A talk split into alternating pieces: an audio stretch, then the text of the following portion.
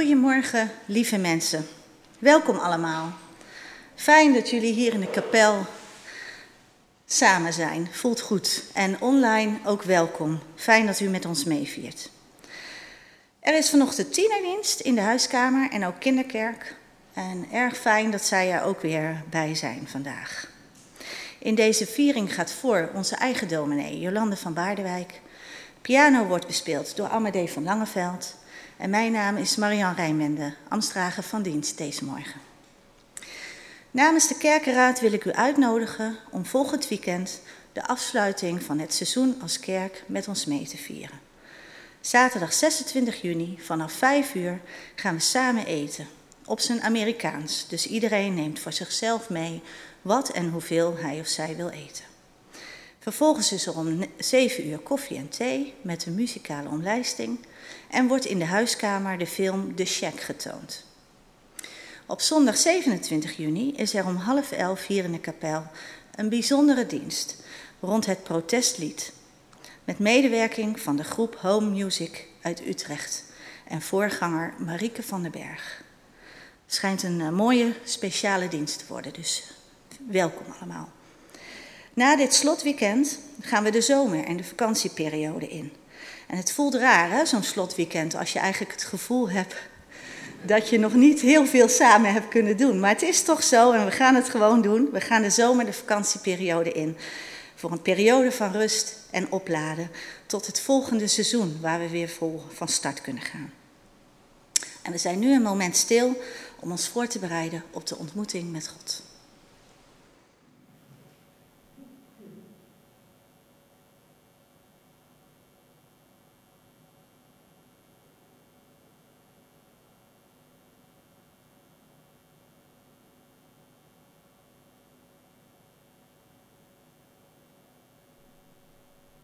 Wens jullie een gezegende dienst.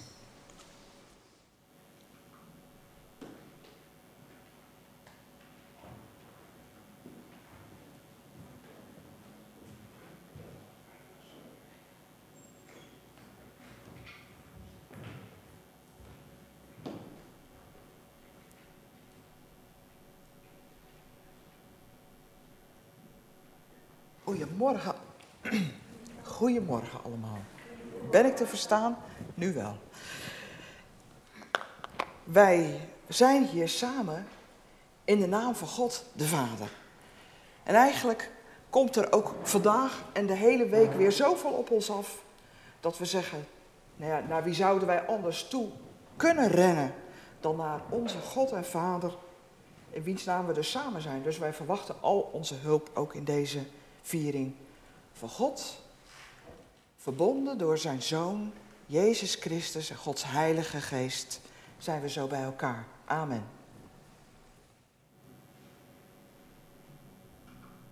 Het eerste lied dat eh, we gaan luisteren is het lied Dank u wel voor de sterren en de maan. Het is eigenlijk ook een gezellig, uh, mooi kinderlied, een loflied op de schepping. Nou, de kinderen zijn buiten aan het spelen. Ik denk, mocht er iets misgaan, dan zit er toch een lied voor hen in. En ach, thuis zijn misschien ook kinderen die mee kijken en luisteren.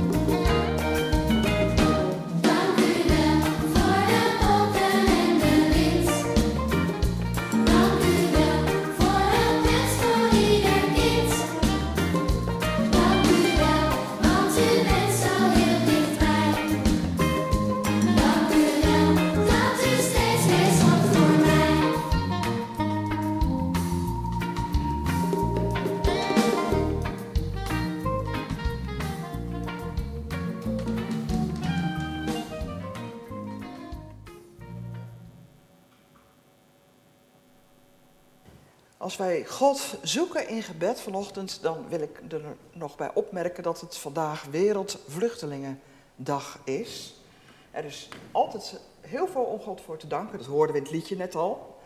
En ook deze week speciaal voor de geslagenen, de, de, de scholieren die een eh, examen gehaald hebben, een goede uitslag kregen. En we mogen natuurlijk dankbaar zijn dat de, de corona terugloopt en dat we met versoepeling van regels verder mogen. Maar er zijn ook 44.000 vluchtelingen op de weg naar de vrijheid en de veiligheid overleden. En een paar namen wil ik noemen, zodat we ons realiseren voor wie wij bidden of voor welke nabestaanden. Voor Moussa Balde, een man van 23 uit Guinea, Afrika. 23 mei, pas geleden nog maar, hing hij zich op in eenzame opsluiting in een detentiecentrum in Turijn, in Italië. Hij kreeg namelijk geen medische behandeling, hij zag geen uitweg meer. 22 mei, de dag ervoor, werd een onbekende man uit Afrika verdronken gevonden na zijn poging om van Hendaye, ik weet niet waar dat ligt, in Frankrijk te zwemmen en zijn lichaam werd gevonden in Spanje. Ook 22 mei, drie mensen, waaronder een baby van zes maanden, een peuter van drie maanden, verdronken waarschijnlijk. Hun lichamen werden gevonden op het strand in Libië. Ze wilden op de boot naar Europa, maar de boot heeft het niet gehaald. 20 mei, ook in diezelfde week, een man uit Marokko, Saber Azouz, 20 jaar. Gevonden met bloedsporen, waarschijnlijk veroorzaakt door de Spaanse Guardia Civil. Hij was op weg naar een enclave die ik niet kan uitspreken, Ceuta of zoiets. Het doet er eigenlijk niet toe, maar ik noem de namen zodat wij ons realiseren dat mensen die op zoek gaan naar vrijheid en veiligheid namen hebben, families achterlaten, soms zo heel jong zijn en vaak vol hoop op een beter leven en een toekomst. Laten we op deze zondag juist bidden voor alle andere vluchtelingen en voor de achterblijvers van deze omgekomen vluchtelingen.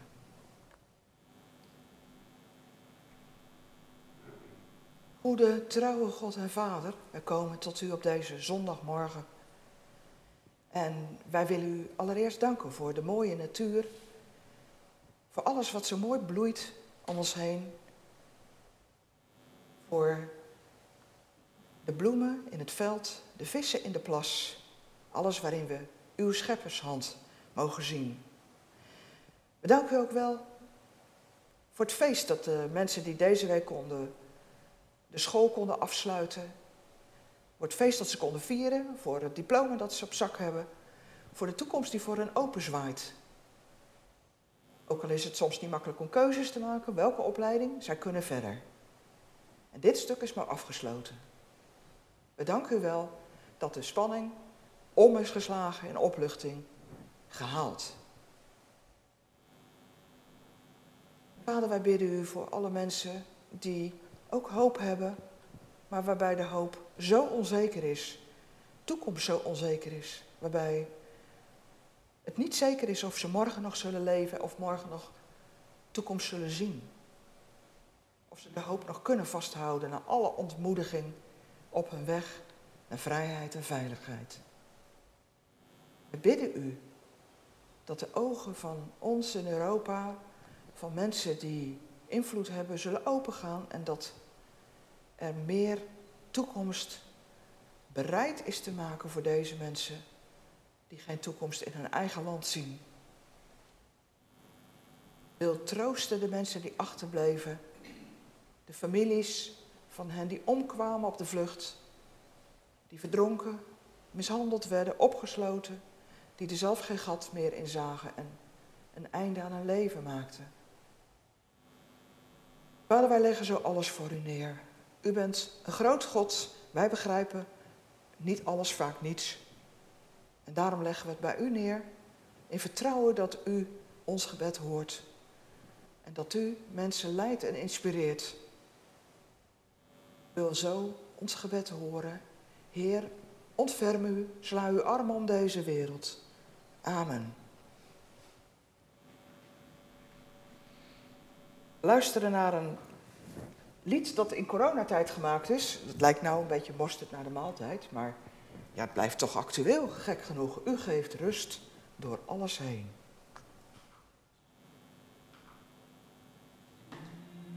Geeft rust.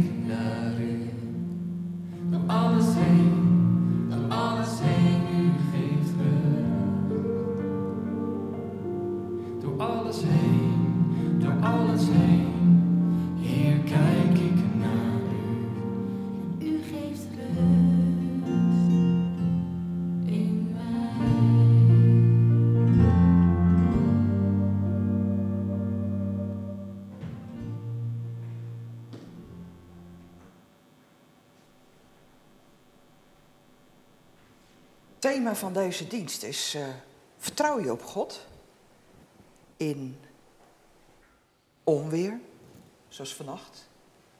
Wie heeft het gehoord? Er doorheen geslapen, Karel? Wie heeft eventjes gedacht, oeps, onweer vannacht? Niemand? Ja? Toch even, hè? Ik werd er wel een beetje even van, dit, dit is weer onverwas. Onweer, maar storm. En zo kan het ook in je leven stormen, stress, ziekte zijn, gevaar. Vertrouw je dan op God? En wat doe je om dat vertrouwen te ervaren? Want wij worstelen allemaal met de vraag van het lijden. Heeft God alles wel in zijn hand? En als God alles in zijn hand heeft, nou wil ik zo'n God dan wel. Hè? God wil geroepen worden. Nou, daar gaan we over lezen. Job 30, vers 15 tot 26 en 38, vers 1 tot 4. Job is ziek en die heeft alles verloren. Bezit, kinderen, dus een en al narigheid, klap op klap. En hij roept, verschrikkingen storten zich over me uit. Mijn eer wordt weggevaagd als door de wind. Als een wolk vervliegt mijn aanzien. Nu stroomt ook het leven uit me weg. Ik ontsnap niet meer aan mijn ellende. S'nachts jaagt hij helse pijnen door mijn botten. Het bloed in mijn aderen komt niet tot rust. Hij rukt met geweld aan mijn kleed. Omklemt mij met de kraag van mijn mantel. Hij heeft me neergesmeten in het slijk. Ik ben als stof, als as geworden. Ik roep u om hulp, maar u antwoordt niet. Ik sta voor u, maar u wilt mij niet zien. U bent wreed voor mij geworden. Met al uw kracht heeft u zich tegen mij gekeerd. U tilt me op en laat me rijden op de wind. Uw woedende storm schudt me heen en weer. Ja, ik weet dat u mij naar de dood drijft, naar het huis van de samenkomst van alle levenden. Markeert men zich tegen een mens in nood, wanneer hij de ondergang nabij om hulp roept? Heb ik niet gehuild om anderen die in nood verkeerden? Had ik geen medelijden met de behoeftigen? Ik hoopte op het goede, maar het kwade kwam. Het licht verwacht ik, maar de duisternis brak aan. Na dit somber eind van dit hoofdstuk, en ik moet zeggen, Job gaat nog een hoofdstuk zo door, krijgen we hoofdstuk 38 en dat begint met vers 1. De Heer antwoordde Job vanuit een storm. God zei, wie is het die mijn besluit bedekt onder woorden vol onverstand? Sta op, Job, wapen je, ik zal jou ondervragen. Zeg mij wat je weet. Waar was jij toen ik de aarde grondvestte? Vertel het me, als je zoveel weet. Het gevoel dat wat Job heeft, dat kunnen wij ons natuurlijk niet inleven, want zoveel hebben wij eh, niet meegemaakt, denk ik, dat we en onze kinderen verloren, en onze gezondheid, en alles bezit. Maar het gevoel dat de ellende van de wereld je te veel kan zijn, dat vinden we in een Negro spiritual, en die is van Mahalia Jackson. Nou, die kennen we misschien nog wel, van uh, lang geleden. Mijn vader draaide zo'n klein singeltje van Mahalia Jackson, grijs. En dan zag je haar, dat zwarte gezicht, bolle toet. En dan zei ik altijd, ga je weer die gillende juffrouw opzetten? Zei ik tegen mijn vader, die gillende juffrouw, want ze kon nog wel uitzetten met de stem. Deze versie van Trouble of the World is van Sinead O'Connor. Die heeft ook een dijk van een stem. Het is misschien iets minder bekend voor u dan Mahalia Jackson. Voor de jongere generatie natuurlijk veel bekender. We gaan luisteren naar haar woorden. Snel zal het voorbij zijn, de ellende van de wereld. Want we gaan naar huis om te leven met God. Geen huilen meer.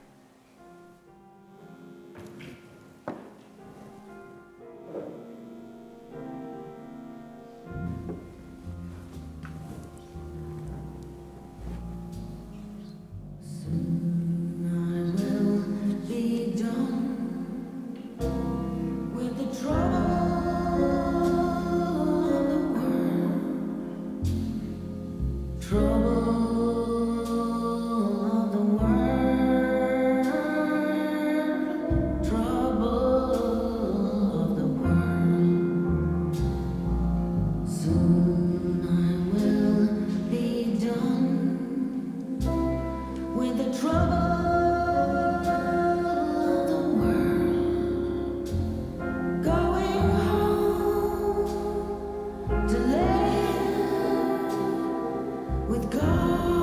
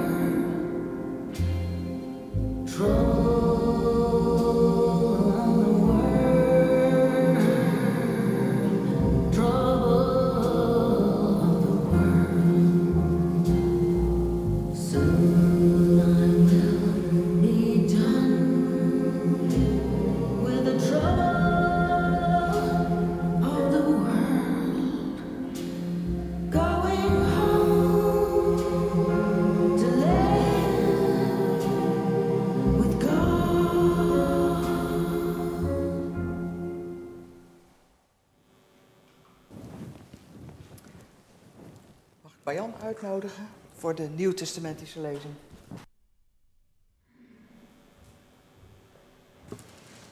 Prachtig indringend nummer, vond ik het. Mooi. Marcus 4, vers 35 tot 41. Het was avond en Jezus zei tegen zijn leerlingen: Kom, we varen naar de overkant van het meer. En toen ze midden op het meer waren, begon het hard te waaien. De golven waren zo hoog dat het water in de boot kwam. En Jezus lag lekker te slapen. De leerlingen riepen hard: Meester, word wakker! Help ons, want we verdrinken bijna. Jezus werd wakker en zei tegen de wind: Wees stil. En het werd direct rustig. De golven waren weg. En Jezus zei toen: Waarom waren jullie bang? Ik was toch bij jullie? Geloof je niet in mij? En daar schrokken de leerlingen van. Ze werden er stil van. En zachtjes zeiden ze tegen elkaar: Zelfs de wind en het water doet wat hij zegt. Wie is Jezus toch?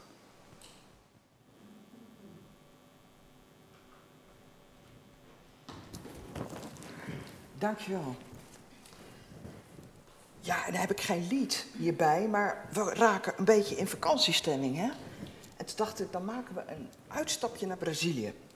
Want daar is in Rio de Janeiro een fantastische baai bij de Copacabana, de suikerbaai. En daar staat boven die baai een beeld. En daar gaan we nu met een treintje naartoe. Dus let op.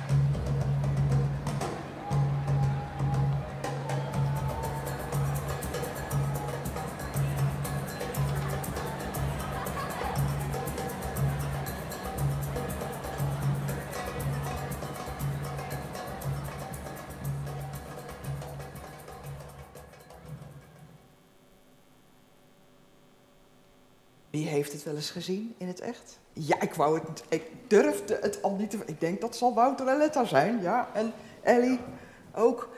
Het lijkt mij spectaculair om dit te zien. Maar waarom vind ik dit nou zo indrukwekkend? Het beeld heet Christo Redentor, Christus Verlosser. En die staat boven die baai, waar het denk ik behoorlijk kan spoken als je daar vaart met een schip. Wat Jezus met zijn leerlingen op dat meer van Capernaum meemaakte, hè, rond onbare bergen. En die wind kon erop vallen. En dan zie je dus dat Christusbeeld daar zo mooi boven die baai. Ik denk dat dat gigantisch indrukwekkend is als je dat van dichtbij ziet. En dat boven die baai ziet uittorenen. Ik wil het altijd nog wel eens een keertje zien, in het echt. Ja, zal ik doen. Eerste prikkelende vraag. Stel je voor, vier keuzemogelijkheden. Stel je voor, een marathonloper, hoeveel kilometer is dat ook weer? 42 kilometer. Inmiddels op leeftijd geraakt, alom gerespecteerd, behangen met medailles, wordt altijd gevraagd om nog eens een woordje te spreken en het jong talent toe te spreken, te inspireren. Zie je ineens in je dorp in een scootmobiel rijden. Hij ziet er trouwens niet uit. De vellen hangen van zijn gezicht. Het lijkt wel blaren. Wat doe jij? Vier mogelijkheden. In jezelf lach je hem een beetje uit. Want ja, die marathonloper, daar kon jij nooit. En kijk hem nou eens, daar zit hij in zijn scootmobiel. Mogelijkheid 2. Je vraagt aan hem, wat is er met jou gebeurd? Wat is er aan de hand? Je hoort hem aan. Uit meeleven en vervolgens loop je in gedachten verzonken terug naar huis. 3. Je biedt hem aan om te helpen zijn boodschappen met hem te doen en die mee naar huis voor hem te dragen en desnoods voor hem te koken en te blijven meeeten.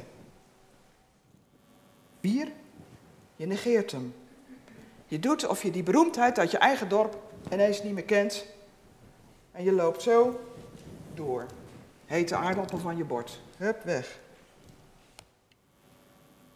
Vier mogelijkheden van hoe zou je nou reageren. En eigenlijk is dit wat Job overkomt. Job lijdt. Hij heeft een besmettelijke ziekte. Iedereen houdt hem op afstand. Hij is zijn kinderen kwijt door een ramp op een feest waar ze waren. Hij is zijn bezit kwijt. Hij lijdt. En hij lijdt niet alleen aan zijn pijn en aan zijn beperkingen. Hij lijdt psychisch aan verdriet om zijn kinderen. Hij voelt zich verlaten. En daarbij ook nog eens aangeklaagd, beschuldigd door allemaal jonge mensen uit zijn dorp. Die in plaats van hem troosten, hem nawijzen. Zie je, Job? Was altijd zo eh, bekend, weet je wel. Het zat altijd in de poort, was rechter, wijs. En nou, en Job lijdt aan al dat geklets. Het onbegrip. Waar heb ik dat aan verdiend? En lijdt aan die opscheppers die Jobs narigheid zien als een kans om op hem neer te kijken. Zelf steken ze daardoor beter af. Job was een gerespecteerd burger en eens alles kwijt. Zijn uiterlijk, zijn bezit, zijn rijkdom.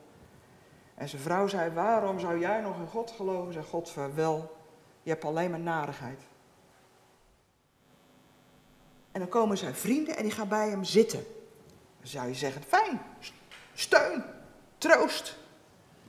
Maar zelfs zijn vrienden denken stiekem, en zeggen het ook nog hardop op een gegeven moment, je zal het wel aan jezelf te danken hebben. Wat heb jij gedaan?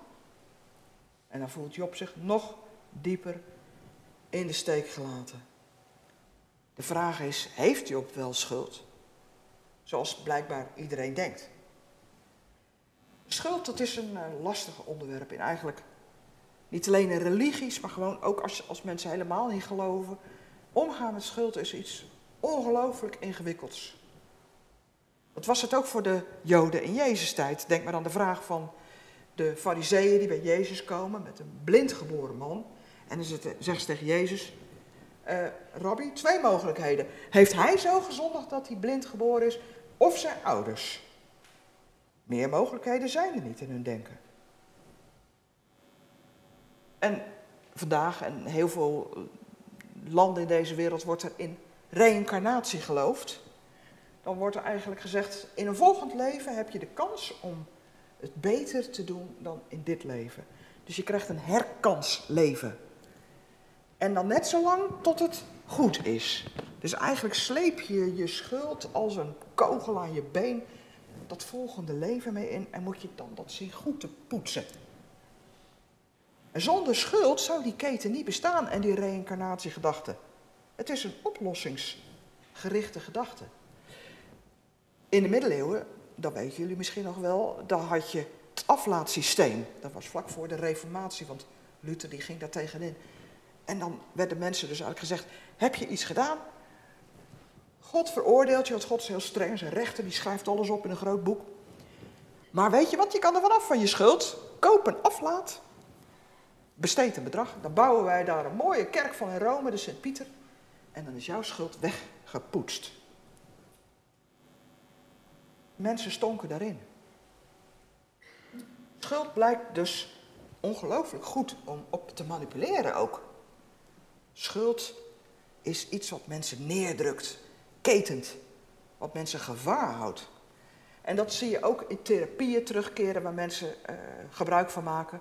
Eh, misschien heb je wel eens van systemisch werk gehoord of van het eh, middel familieopstellingen, dat is een soort therapeutische werkwijze. Dan blijken er dus tussen mensen allerlei verbindingslijnen te lopen, ja, eigenlijk beïnvloed door schulden, dus gekleurd door schuld. Natuurlijk lopen er tussen mensen allemaal verbindingslijnen, zeker in families. En alles kan je als een familie zien, als een familiesysteem, ook een kerkelijke gemeente. Maar die lijnen, die zijn geen open, vrije verbindingslijnen vaak. Nee, dat zijn vaak bindende, ketenen, ketenende lijnen die tussen mensen kunnen lopen. Hoe kom je daar vrij van? Hoe kom je op vrije voeten? Daar snakken mensen naar en daarom kiezen ze ze therapie. Terug even naar Job. Zijn vrienden zitten dus bij hem. Job hoopt op steun en troost. Ze zitten alleen maar te vissen. Wat heb je nou toch uitgespookt dat God jou zo zwaar laat lijden? Dat je en ziek bent en je kinderen verloren en je bezit. Als we Job helemaal uit zouden eh, lezen, we hebben een stuk gelezen, want heel Job is zo poëtisch en, en uitgesponnen, hè, dus dat zou te veel zijn voor nu lezen. Maar je hoort hem over die mensen die hem uitlachen en zitten te prikken en ook vragen, wat heb je uitgespookt? Niet zo heel complimenteus is hij. Hij noemt hen onderkruipsels en balkende ezels en nullen, zonen van dwazen. Hij voelt zich door iedereen van zijn waardigheid beroofd, van zijn aanzien. Hè, zijn ja, respect, zelfrespect ook. Misschien dat zijn zelfbeeld er inmiddels ook onder lijdt. En hij beschrijft zijn lijden als een rover, een dief, die hem besteelt van zijn nachtrust en geen draad aan zijn lijf droog laat. Hij roept het uit tot God. We lazen het al. Hij heeft ook geen gevoel dat God hem hoort. Je hemel lijkt potdicht. En hij heeft het gevoel dat God ook helemaal niets meer dan de dood voor hem over heeft. Hij voelt zich bespeeld zoals de herfstwind met een afgevallen boomblaadje solt. Machteloos, gebroken. En somber zegt hij, de dood, dat is de ontmoetingsplek voor alle levenden. Nou, we horen het al, Job is er best depressief aan toe. Hij roept dus eigenlijk rond help en hij snapt helemaal niet dat niemand, God nog mensen hem te hulp komt, want zelf heeft hij zo vaak een ander geholpen. En waarom wordt hij daar nou niet voor vergoed? Dat is ons verwachtingspatroon. Ik doe iets voor jou in de hoop dat jij iets voor mij doet. Onbewust redeneren we toch zo? Jobs gesteun en gekerm lijkt op dat van een jakhals die zo akelig lacht. Of dat van een struisvogel die diepe steunende geluiden maakt. Ik heb nooit struisvogels in de tuin gehad, dus ik praat nu even anderen na die blijkbaar dat van struisvogels kennen. En dat stuk in Job 30, dat eindigt dus zo, zonder hoop. Niemand die antwoordt, niemand die te hulp schiet. En eerst maakte zijn gitaar nog vrolijke muziek. En de fluit erbij. En nu is het allemaal jammermuziek. Lamlendige muziek. Mensen die uitzichtsloos lijden, of dat nou fysiek is of psychisch, en niets meer kunnen doen of bewegen, die kunnen dat sombere eind van dit hoofdstuk ook troostend vinden, herkenbaar. Want er wordt helemaal niks dichtgesmeerd met, met een happy end of met hoop. Je hoort geen strijkorkestje zoals in een film. Geen enkele vrolijke noot aan het eind. Het lijden blijft in zijn volle omvang staan. En die herkenning, dat vinden sommige mensen heel troostend. Mensen die misschien zelf ook verlangen naar een eind. En misschien zelfs aan de dokter vragen, is hier nu geen uitweg in? Mag ik niet een pil? In de hoofdstukken die daarna volgen, daagt Job God verder uit en dwingt God om met een verklaring voor dat lijden te komen. Waarom God? Job heeft zo zijn eigen tweegesprek met God en ondertussen zitten die vrienden om hem heen en die blijven maar doorpraten. Eigenlijk krijg je langzamerhand zo'n situatie dat, dat ze over Job praten alsof hij er niet bij is, alsof hij een geval is, een casus. Herkennen we dat?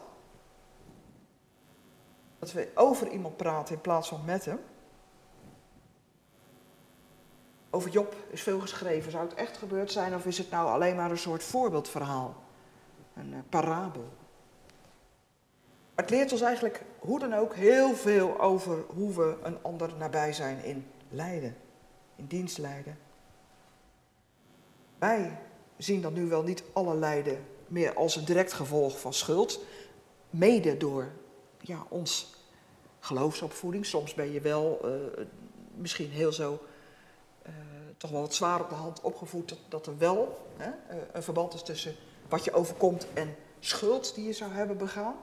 Maar heel vaak, in, tenminste in ons PKN en ook in ons protestants Nederlands, is dat toch een niet zo zware verbinding meer als dat in andere religies is. Wij staan, we zien dat lijden niet zo direct als een gevolg van schuld, maar we zijn wel heel snel klaar met ons oordeel. Wij kunnen wel heel snel zijn in, nou dat zal die dan wel aan zichzelf te danken hebben. Dat herkennen we denk ik wel allemaal een beetje.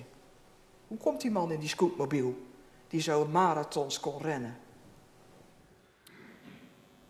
In hoofdstuk 38 horen dan dat God wel vrij laat voor Jobs gevoel antwoordt. Job verwachtte het niet meer. En dat God vanuit een storm antwoordt. En dat God dan eigenlijk de rollen om begint te draaien. Want niet Job roept dan nog meer God ter verantwoording. Waarom dat lijden? Maar Job wordt door God zelf ter verantwoording geroepen op het matje. Wie beschuldigt mij? Waar was jij toen ik de aarde schiep? Toen ik alles in elkaar zette, dat oneindige uitspansel, die atmosfeer.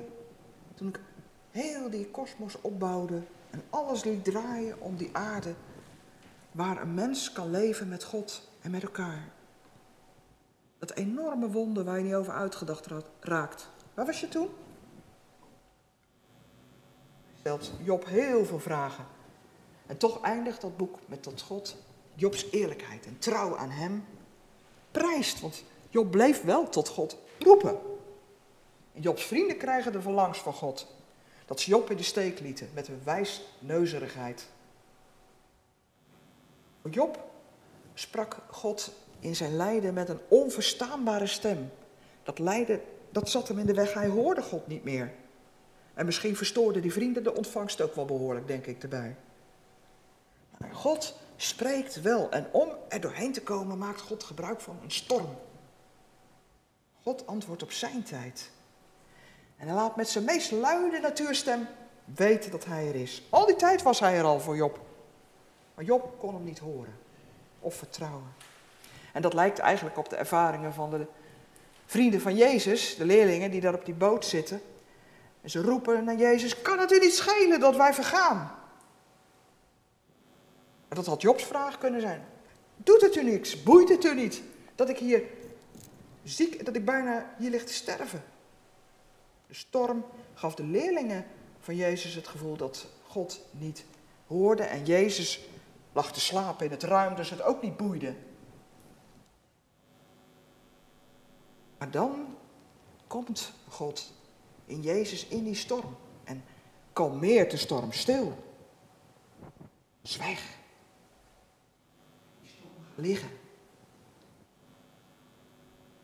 Antwoord, maar op zijn tijd. Ook wij kennen dat, dat we denken, wanneer zal God eens ingrijpen in mijn leven? Wanneer komt die hand van buitenaf in mijn leven en doet dit of dat veranderen? De wissel omleggen. Een ander scenario. En ook wij herkennen dat, dat wij roepen tot God en dat we denken, ja, zal er ooit antwoord komen?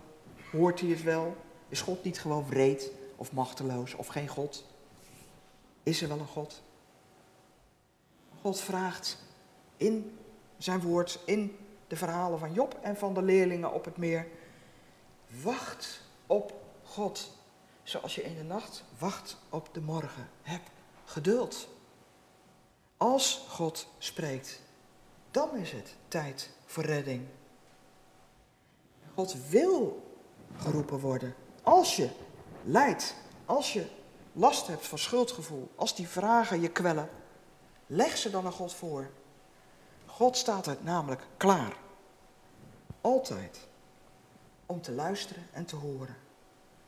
Op het moment dat jij hem ook kan verstaan. Om je te helpen omgaan met je vragen. God wil er juist bij gehaald worden. Roep me aan. Zegt God. Bid. En stop daarmee niet. Dus snappen zullen we het niet. Met ons hoofd en verstand komen we er niet uit. Rationele vragen kan je rustig wegleggen, want daar komen geen antwoorden op. Maar God raakt je in je hart als het zijn tijd is. En dat moeten we nemen zoals het is. Take it or zegt God. Ik ben de schepper. Ik heb alles gemaakt en ik houd alles in mijn hand. Amen.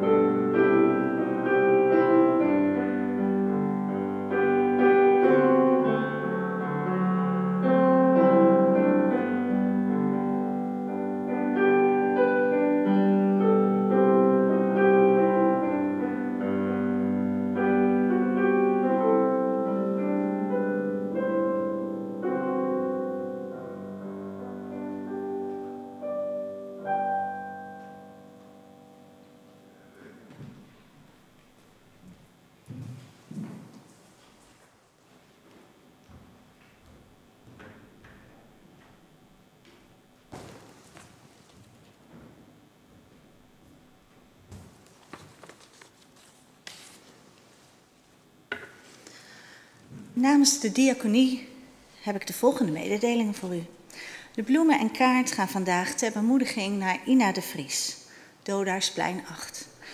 Ina kampt al lange tijd met haar gezondheid. En ze hebben een aantal maanden geleden hun zoon René verloren. Dus een bemoediging is daar zeker op zijn plaats. Dan de collectes. Ehm, u kunt geven via de Gifford-app of het rekeningnummer. Of uh, via de schalen achter in de kerk.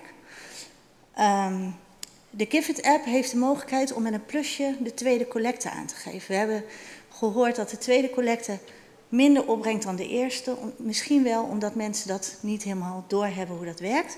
Dus in de Gifford-app het plusje, dan krijgt u een mogelijkheid om de tweede collecte in te vullen.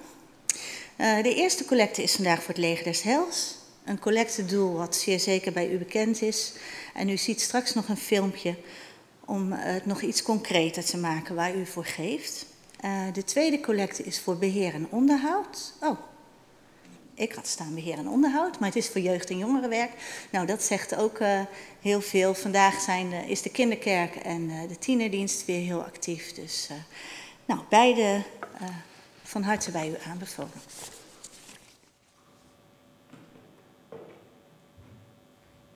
Dit is Tijmen.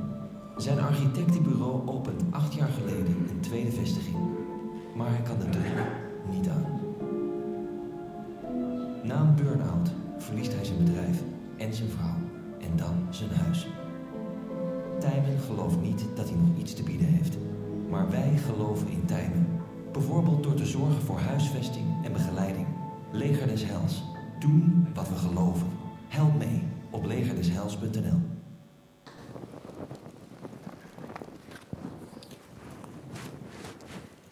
In ons voorbedenboek is voorbeden gevraagd, voorbeden, dankgebed voor alle examenkandidaten die geslaagd zijn, maar ook juist gebed voor de mensen die niet geslaagd zijn. Ik heb eigenlijk alleen maar geslaagde berichten gehoord, maar ja, we zullen ook bidden voor de mensen die helaas uh, een negatief bericht en nog een keer een herkansing moeten pakken. Gelukkig zijn er herkansingen. En we zullen voor hen bidden. Goede Vader, we komen tot u. Wij danken u wel voor wat we van u mochten zien in uw woord. We herkennen, Vader, dat we met lijden van onszelf, maar ook van anderen, ontzettend ingewikkeld in de knup kunnen raken. Dat de vragen rondom waarom, de hoofdvragen ons zo in de weg kunnen zitten. Dat ook de schuldvraag ons zo kan kwellen. Dat er zoveel gespook kan zijn in ons eigen hoofd, maar ook zoveel gestoor dat we anderen niet nabij kunnen zijn in hun lijden. Dat leggen we voor u neer. Wil ons daarbij helpen om een ander zo nabij te zijn dat we zonder stoorzenders open kunnen vragen: hoe is het met je? Dat we in uw naam erbij mogen zijn. Zoals u zelf ook Yahweh genoemd wordt. Hij die er is, die met ons is, die erbij is, trouw. Vader, wij bidden u vandaag voor de mensen die hun examen niet haalden, die niet nu op dit moment kunnen meedoen in de feestvreugde, die nog de tanden op elkaar moeten zetten om het alsnog te gaan halen, die weer aan de slag moeten. Wil hen moed geven en kracht, energie, helder hoofd en wil ook dat stukje overwinning alsnog geven op de tijd erna. Wil geven dat de scholieren die nu iets afsluiten, een fijne zomer hebben, genieten van hun rust, zich ook in alle rust kunnen bezinnen wat nu verder. Het is vaak zo moeilijk als je jong bent om een goede keus te maken. Wil ons ook als gemeente om hen heen laten staan en als senioren ook helpen om te vragen: heb je al eens gedacht over je toekomst? Wat zou bij jou passen? Onze ervaringen ook delen. Wij leggen ook in stilte onze gebeden voor u neer, voor wie in ons hoofd zit, in ons hart, die we de namen bij u willen noemen.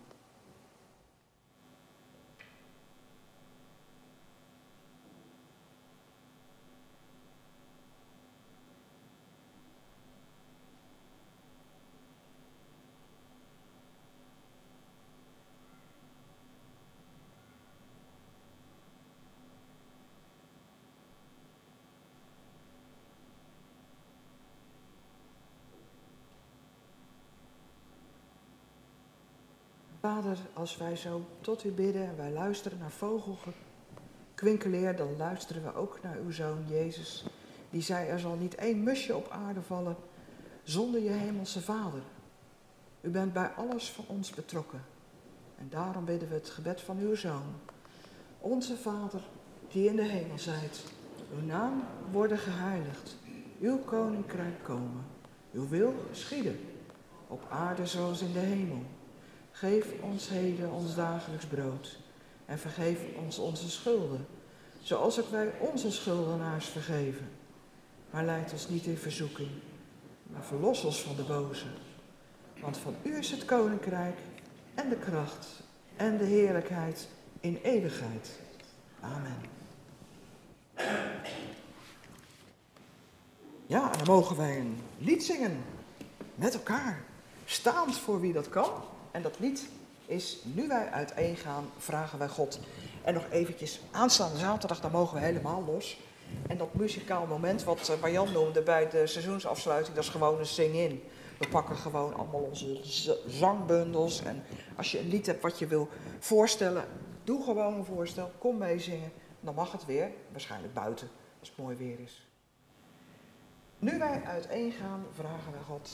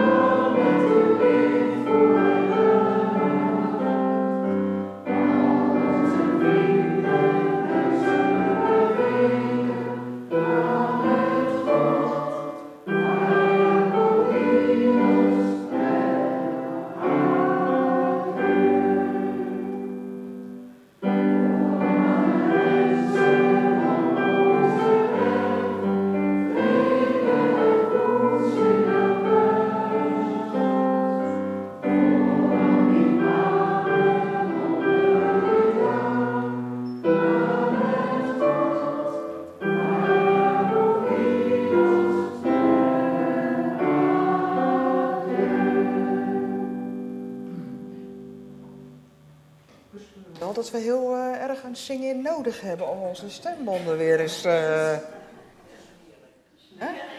smeren en kreukvrij te krijgen. Ik geef je de zegen van God mee. De eeuwige zegenen en beschermen je. De eeuwige keren haar gelaat naar je toe. En doe zijn gezicht over je opgaan en stralen als de zon. Geven je vrede. Amen.